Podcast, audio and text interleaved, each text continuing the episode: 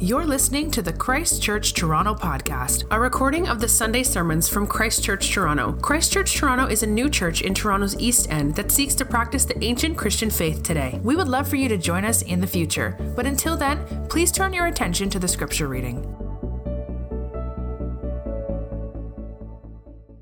The scripture reading this morning is from Matthew 13 44 to 52. The kingdom of heaven is like treasure hidden in a field, which a man found and covered up. Then, in his joy, he goes and sells all that he has and buys that field. Again, the kingdom of heaven is like a merchant in search of fine pearls, who, on finding one pearl of great value, went and sold all that he had and bought it. Again, the kingdom of heaven is like a net that was thrown into the sea and gathered fish of every kind. When it was full, men drew it ashore and sat down and sorted the good into containers, but threw away the bad. So it will be at the, end, at the close of the age. The angels will come out and separate the evil from the righteous and throw them into the fiery furnace. In that place there will be weeping and gnashing of teeth. Have you understood all these things? They said to him, Yes.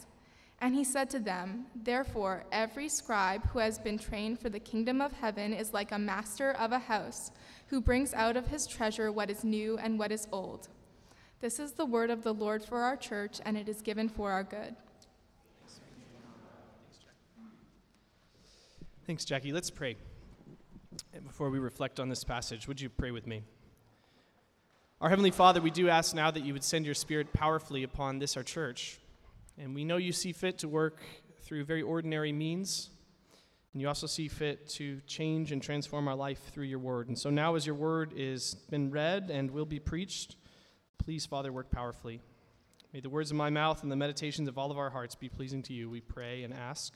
In the name of Christ, our hope and our Redeemer. Amen. Amen. Well, he, he purchased the land for $50,000. His aunt was in a bit of a bind. It was time for her to move out and move into a nursing home, and she needed money. And the land had been in the family for generations, and the family knew he could afford it. Uh, his name was Matt White.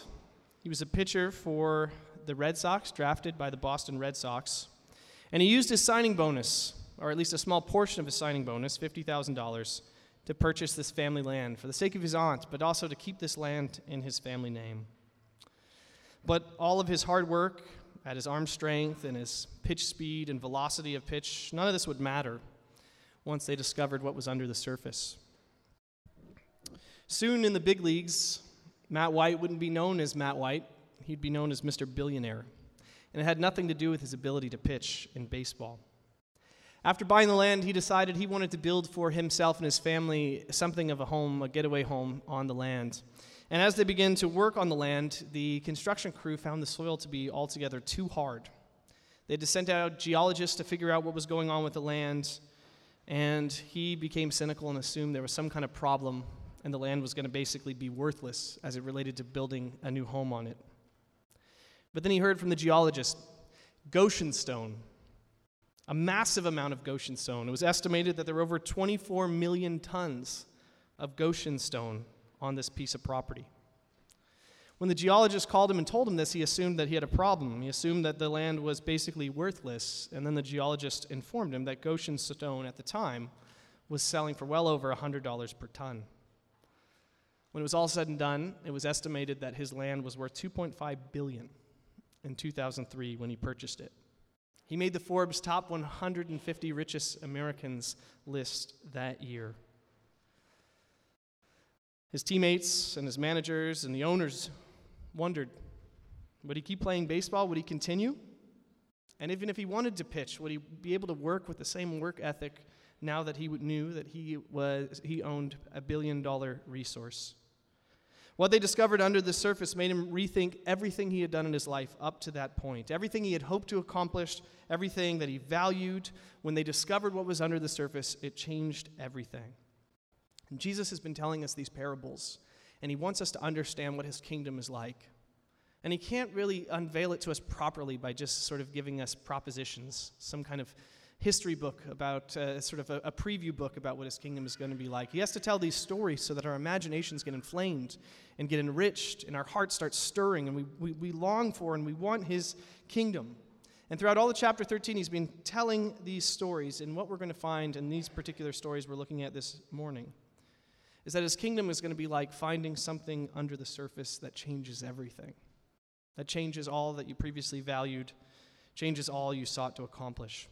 We've been looking at these parables the last three weeks. I've quite enjoyed it. I uh, wish we could preach through parables all the time. They're, they're a blast for me to sit around and think about and meditate on what Jesus is trying to get us to understand about his kingdom. Um, we, we've been saying that uh, the kingdom of Jesus is this sort of new regime, this new government that he's saying is going to roll out. And in his regime, he's telling us what his priorities are going to be. He's telling us that as he reigns as king, the power of sin is going to be undone and the curse that is over our world and our earth. It is going to slowly start to be lifted, and all that is scarred and damaged in our world will slowly be repaired. This is what his regime is going to do as it rolls on to the earth. A couple of weeks ago, you remember that we said the way his kingdom is going to roll out, how it's going to feel like a battle. We talked about this parable of the soils. It'll feel like a battle just to, just to get grip and, and understand and let this kingdom grow inside of you. Last week, we talked about how the kingdom will actually grow. We said it will start almost inconsequential, you may remember. It will grow with frustration because there'll be wheat and weeds growing up right next to one another. But as it starts to grow, it will grow with unstoppable force. This is the kingdom that he's rolling out.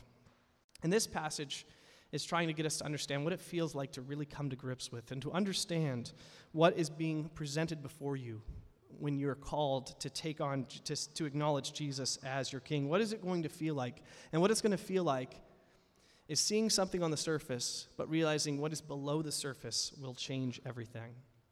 So, this morning, what I want to look at is where the kingdom is discovered, what the kingdom costs, and how the kingdom is attained. All right? So, where the kingdom is discovered, what the kingdom costs, and how the kingdom is attained. So, first, let's ask ourselves where is the kingdom going to be discovered? And this, I believe, is part of what Jesus is getting at with these first two parables you heard read.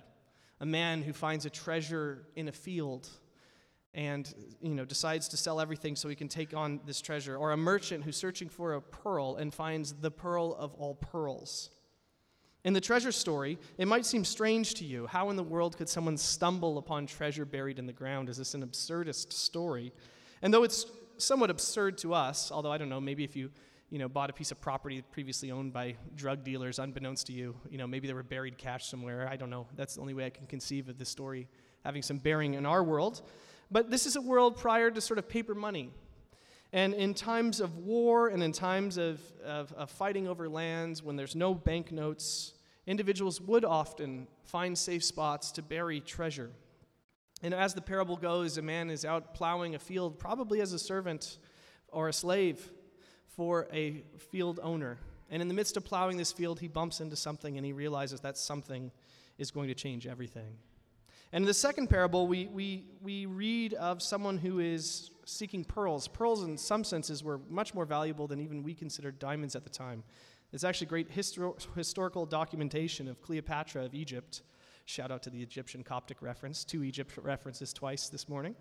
Uh, you know, of her having the two largest pearls of the world at the time. And these were her pride possession, her pride and joy. Uh, both of these stories revolve around this idea that someone sees something, a commodity that is indeed expensive, but their eyes are able to see that though it's expensive, it is also undervalued. Both see something and value it, and others don't properly value it. They're amazed by what they discover, and what they start to see changes everything, okay?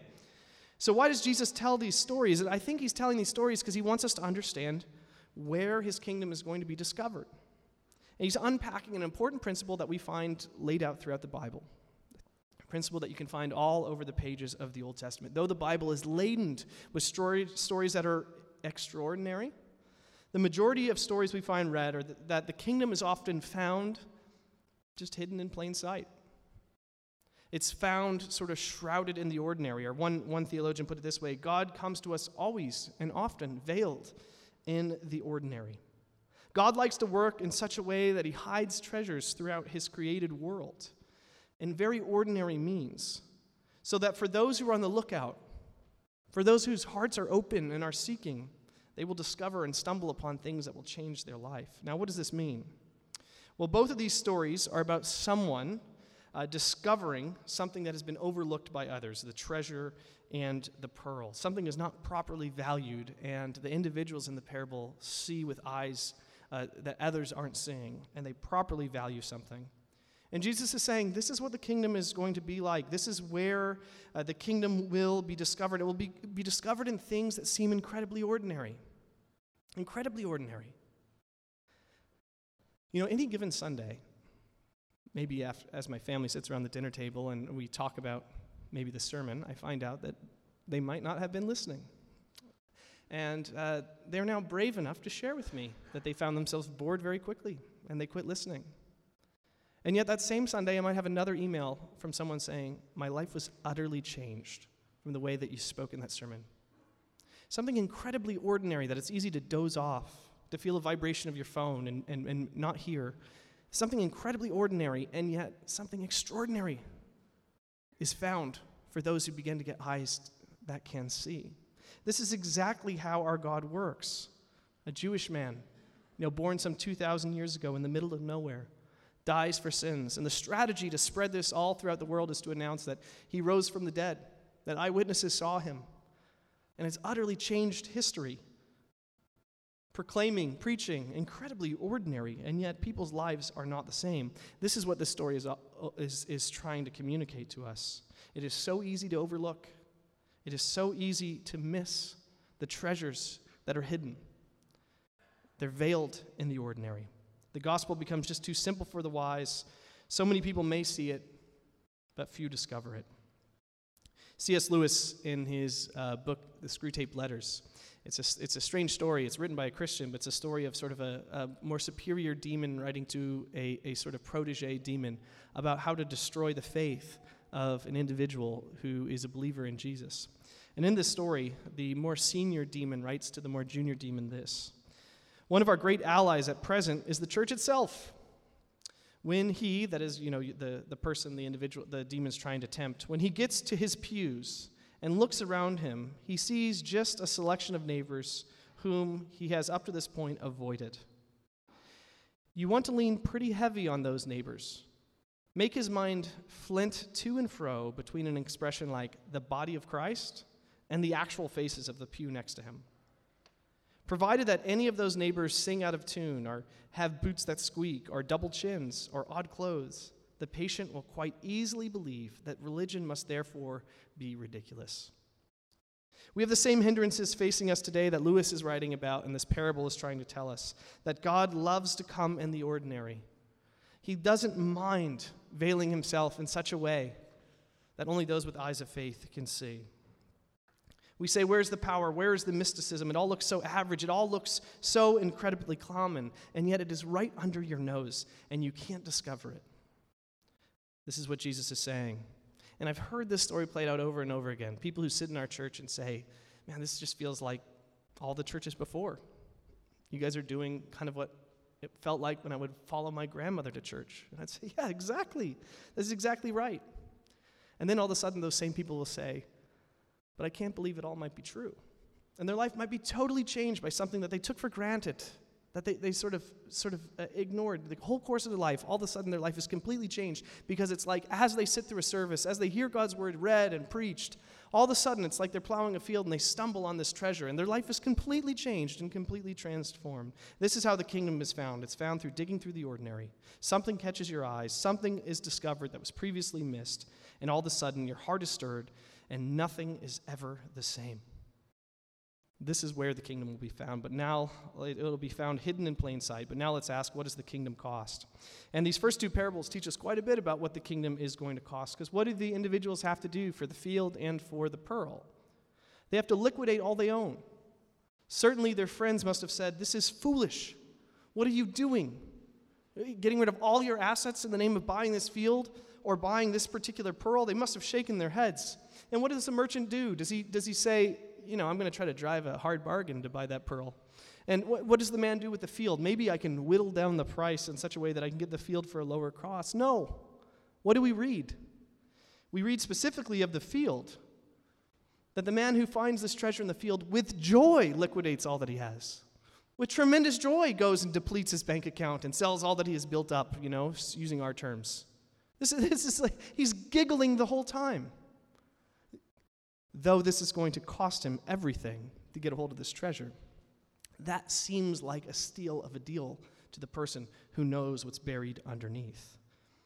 The greatest of sacrifice feels like nothing. It feels like a joy filled act. In fact, it feels like good business sense.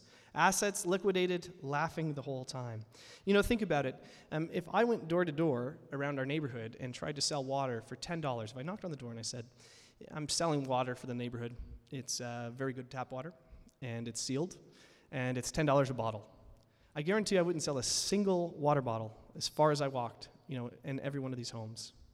And yet, I don't know if anyone was at any of these concerts over the summer, you know, in the outdoor auditoriums where the sun is baking down. All of a sudden, bottles of water that cost $10 seem like a decent value. Now, why is that? Maybe because we've locked out any ability to bring any outside water bottles, sure, but I think you can understand my point. What, what am I trying to say? What I'm trying to say is this that when you understand your situation differently, things take on different values. And this is what Jesus is saying. He's saying, when you start to see the dilemma that you are in as a creature who's been given breath and talents, who's been given a unique opportunity, a unique place to live, all kinds of privilege, maybe we could say, put on a platter before you, that these things all belong to you, and you realize that you've used those things for your own recognition and name. You've assumed you have earned these things. You assume that they are for your good and your good only and you've not sort of used the breath that was given to you that you didn't earn and, and sort of return praise to the one who gave you breath and at least said thank you, when you start realizing the dilemma that you found yourself in, that this thing called, that the church calls sin, that these behaviors which you do only with your good in mind, not the good of, of the, the creator who created you and your neighbor in mind, but these things you do for your good. Sometimes simple things like gossip, sometimes heinous things like adultery. That when you realize the nature and the situation, the debt you're in, all of a sudden $10 water sounds like a good deal. When you realize how dry you are, how parched you are, how in trouble you are if you will stand in judgment before your Creator, well, then all of a sudden liquidating all your assets seems like no big deal. In fact, it seems like this is just good business sense. To be found in right standing with my Creator, my goodness, selling everything I own, giving all that I have for Him, it's a no brainer. It's a no brainer. If I was created to live eternally with my Creator, if, if, after my death here on this earth I will stand before the one who made me, this is, this is just good investing. Now, these parables ask us a hard question, those of us especially who are part of the church. Jesus is giving this teaching to his closest of followers. And though he doesn't call all of us to liquidate all of our assets, he does call us all to be ready to liquidate all we have. And some of us struggle to even liquidate a couple minutes of our time to serve others in need, people we don't enjoy being around. Others don't want to liquidate any of your privacy. Sharing a meal with somebody and a personal detail about your life, that's, that's mine. I'm not going to liquidate that. That, that. That's a sort of rendering of power to somebody else. Some of us won't even surrender our preferences. We want a church the way we want it. It's got to tick all of our boxes. And if it doesn't, well, then we're going to continue to move on. Some of us are too scared, too terrified. We won't even liquidate our reputation in our neighborhoods and in our workplaces. By talking openly about our values, our commitment to Christ, we're, we're too scared. These are real sacrifices, and I wonder as you hear this parable, you're, you're, saying, well, if this is how it should feel, if this is what the kingdom costs, but it, it costs everything and yet it costs nothing at the same time, what do I do when it feels too hard to follow Christ? When it feels like a chore to liquidate things like my privacy or my time or my finances? If it doesn't feel that way, how do I fix it? And again, I, I have to tell, use this illustration again. You have to see yourself not standing at home with a faucet with unending water for pennies. You have to see yourself more in the situation of the concert goer who feels dehydrated, and $10 becomes a reasonable decision. The way in which the kingdom becomes for you a deeper and truer treasure is that you understand more deeply the dilemma that you found yourself in and the security that is offered to you in Christ, the forgiveness, the hope, the purpose the forgiveness, the, uh, the life unending, the, the unending joy and pleasure, which is so much greater than any pleasure you could take on in any momentary experience on this earth. This is how you then get a right understanding when you say, I could, I, I, it's worth it to liquidate everything. It's going to cost me everything, but it's going to feel like nothing. The way forward isn't just cold sacrifice for sacrifice sake, hoping, hoping somehow God will see you know, your, your sacrificial actions and somehow be indebted to you. No way. The way forward is to see what has been done for you in this kingdom, what this kingdom offers you. And then your heart begins to melt. And then things which seemed like a chore, a burden, will be easy to move forward. An old pastor used to say in one of these older churches with one set of doors as you leave, unlike our church, otherwise I'd corner you today on my way out. Uh, used to, as congregants le- uh, were leaving the auditorium, used to always say, When was the last time you did something simply because you appreciated Jesus' work on your behalf? What was that experience? And he, he sincerely wanted to hear because it gave him great delight to hear the sacrifices people were making. But as I interacted with this pastor, I tried to find a back door, you know. I, I felt this is guilt inducing. The way forward is to see what Christ has done for you, and this will then transform how you see things. I must move on. Where, does it, where will the kingdom be discovered? It'll be hidden in plain sight. It'll be discovered in plain sight in the ordinary. What does it cost? It cost you everything, but it's a steal of a deal. Cost you everything, but it feels like nothing. Finally, let's ask how is the kingdom attained? How is the kingdom going? How are we going to take possession of it? How do we come into it in its fullness? And here we have to focus on this third parable, which seems somewhat out of place after the first two in the bulletin that you're looking at. The kingdom of heaven is like this net that's thrown out and drags in all kinds of fish, and the fish uh, get sorted as they're brought into uh, the dock. You know, bad fish, good fish, bad fish, good fish. Now, why is this parable here? Why does it follow the first two parables? I think the reason Jesus gives this parable next, that Matthew orders it this way, that we have this parable next in line, is that Jesus wants us to see that the way his kingdom is going to be attained in its fullness and experienced in all of its reality is it's going to be attained through judgment. It's going to be through judgment that the fullness of this kingdom will sort of come in. It's similar to the wheat and the weeds uh, parable that were just discussed last week, where there's this separation at the end. This is similar to what's happening with this nets of the fish being sorted at the end. But it's interesting, in this particular passage, we're told what the judgment will be based on. We see it in verse 49. Who, who will do the sorting? The angels on the last day will do the sorting. And what are they going to judge based on? You have to look at the passage, verse 49. They're going to separate those who are evil from those who are righteous. Isn't that what it says? So, what's the parable teaching? It's teaching us something that we know deep down in our heart that the fullness of this kingdom won't be tasted and experienced till all evil has been removed from this world. And yet, evil will not be removed immediately. It will be side by side for a season as the kingdom is being brought in because our Lord is patient. He's giving time for people to turn from their sins, He's giving time for people uh, to change. But once this net is fully drawn in, the evil will have to be separated from the righteous so that full possession of the kingdom could enter in. Evil people can't ruin it, and the righteous will take possession of this kingdom. Now, our culture is not a fan of this kind of judgment, they really aren't. And yet, if you were on Twitter the past 48 hours and you saw these terrorist attacks going on in, in Gaza and Israel, if you read the comments, We've got a culture that doesn't like the idea of a God who will bring judgment on the last day, and yet some of the most heinous sort of calls for something beyond justice, for some nasty retaliation, you can see playing out on the internet. I mean, I can't stand watching these videos, you know, women, children kidnapped. It's horrible. I, I completely understand. And Jesus is saying, as this kingdom is going to be brought in, these evil actions are going to be side by side with the people who are doing righteous. And the fullness of the kingdom won't be experienced until this sorting takes place. And though people in our world don't want a God who is going to judge, they do want someone to judge. They want the wicked to stop. I mean, Steve shared a great testimony, and I think many people who grew up in the church could share the same. There are wicked people who come into the church and do wicked things in leadership positions. And everyone, Christian and non-Christian, says, "Why do, this person must be put in jail? This must this person must be taken care of." We all deep down inside crave some kind of judgment. But we get nervous about the idea of a God who will judge in the end. The Yale theologian Miroslav Volf, he teaches at Yale, he's a theologian. He grew up in Croatia, and his family was victims of this Yugoslav wars. His hometown was leveled, and unfortunately, his parents saw his brother executed. You know, during these wars, there was maybe four and a half million Croatians, and something like a million Croatians, you know, took on refugee status uh, in a short window of time. So 30,000 Croatian, Croatians were executed. And Miroslav Volf wrote this book called Exclusion Embrace, Exclusion and Embrace, where he tries to deal with this issue of a God who finally judges.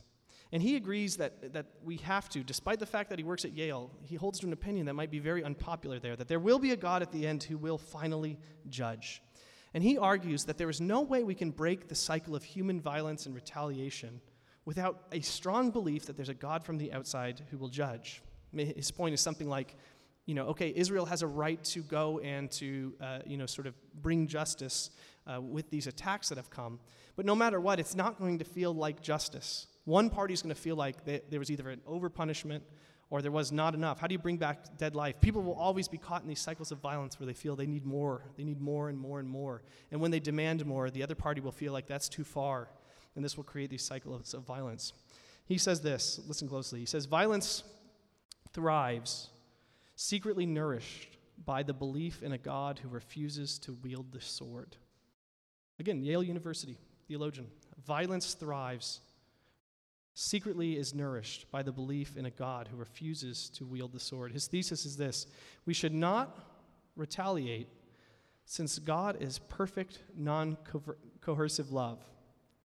Soon you will discover that it takes the quiet of a suburban home for the birth of the thesis that human nonviolence co- corresponds to a God's refusal to judge. What is he trying to say? He's trying to say that the only people who can believe God doesn't judge anyone about anything and will never judge anyone about anything are people who live in the quiet of a suburban world where everything is fine. But he's saying, for the rest of us, this cycle of violence can't be broken unless we believe there is a God who will sort these things out at the end. But if we have that belief, if we have that belief, we can live differently in the present. His point is violence thrives because no one believes in future judgment. So it's actually the belief that there's not a God who will judge that causes our society to, to perpetuate cycles of violence that need to change. This is his point. And, he, he says this. I'm continue a quote from him. He says this God will judge not because God gives people what they deserve, but because some people refuse to receive what no one deserves. If evildoers experience God's terror, it will not be because they've done evil, but because they have resisted to the end the powerful lure of the open arms of the crucified Messiah. What is he saying? He's saying this society, we must, must believe in a God who will finally sort out the bad fish from the good fish. If any peace is going to flourish in our world, if we're going to move forward and not get caught up in these cycles of retaliatory violence. However, He's saying in the last day, when that God judges the evils of this world, all of us find ourselves in a real dilemma. Because who among us would stand and say, I'm part of the righteous, the Lord is definitely going to throw me in the keeper pile? the ones that get chucked, the ones that get burned in the furnace, that's those people over there. If we're honest with ourselves, all of us realize we've done things which would result in God saying, This is a bad fish. And Volf's point is this it's a point that you find throughout the Bible. The ones who the Lord will draw near to themselves are the ones who have received and rested in this crucified Messiah. Romans 4 makes this clear. In Romans 4, the Apostle Paul writes Now to the one who works, his wages are counted as a gift. Uh, sorry, uh, not counted as a gift, but as is due. And to the one who does not work, but believes in him who justifies the ungodly, the faith is counted as righteousness. How is this kingdom received? What am I trying to say? I've been a little bit unclear with these quotes. What am I trying to say? I'm trying to say this this kingdom is going to be received through judgment. And the good news of the gospel is this that Jesus came to bear and to take on that judgment for himself. He, he, he, came to take on the full wrath and curse of God, and now he extends sort of this amnesty as king to say, if you want to be judged as a member, a citizen in my kingdom, in the same way citizens are going to get punished for the way their leaders act, so also if you want to receive the, the good response the world gives to, to me for the way that I acted, if you want to receive my righteousness and find yourself in a right standing, the way forward isn't getting on the treadmill and trying to do more, give away more, trying to find this treasure uh, more deeply. The way forward is realizing this that Jesus has come into this world and he sees you and me, broken in our sin, badgered, ready to give up, frustrated, feeling like we're not making progress. And he says, This is the pearl I want, and I will, I will liquidate everything for it. This is the treasure I want. This, these people are my church. I, I will sell it all so that I can be with these people. And that's exactly what he does on the cross. And the mystery of the gospel is not just that on the cross he dies and gives his sin like some kind of martyr, or sorry, dies like some kind of martyr on the cross, but something efficacious happens. On the cross, he dies, and as his blood is shed, those who are now his people find an unending forgiveness and a status as righteous, not because of anything they've yet done, but because of their trust, their bond, their belief, their allegiance to this Jesus Christ. And this is how the kingdom will be received. It will be received through the judgment, either the judgment of Christ, where you are, you are found in Christ to be righteous, or in a judgment where you are separated from this kingdom so that all the evil can be eradicated.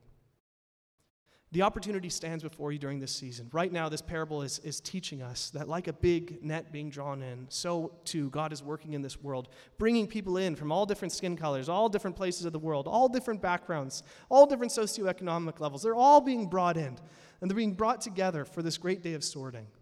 And our Lord is patient. It's His kindness that allows this time of, of, of future judgment to, to hold back so that you have time to find yourself in Christ and so that you can stand before Him not with a righteousness that's your own, but with Christ's righteousness, and from that righteousness, live as those who rightly treasure this kingdom. This is the good news of the gospel we celebrate. This is why we come together every week. Treasure this gospel.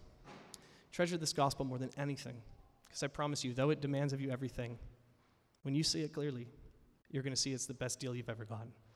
Let me pray. Lord, we give you great thanks for this good news that you treasured us, your church. It doesn't make any sense to us. That you sent your son to die for our sins so that we could be with you. That you, you, you gave it all so that you could have us like a beautiful pearl.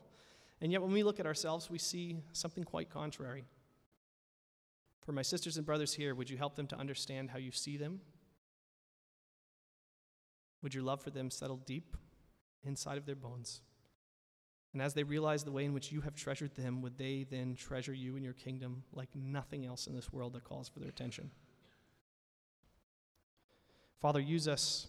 Use us, as the ending of this passage talks about, to be the type of people who are trained for the kingdom, who can bring out of treasure that which is old and that which is new, to constantly reflect on this gospel so it looks more beautiful and more shiny and more appealing to everyone we interact with. We ask this in Christ's name. Amen. Thank you for listening to the Christ Church Toronto podcast. For more information about our church, you can visit our website at christchurchtoronto.ca or email us at info at christchurchtoronto.ca.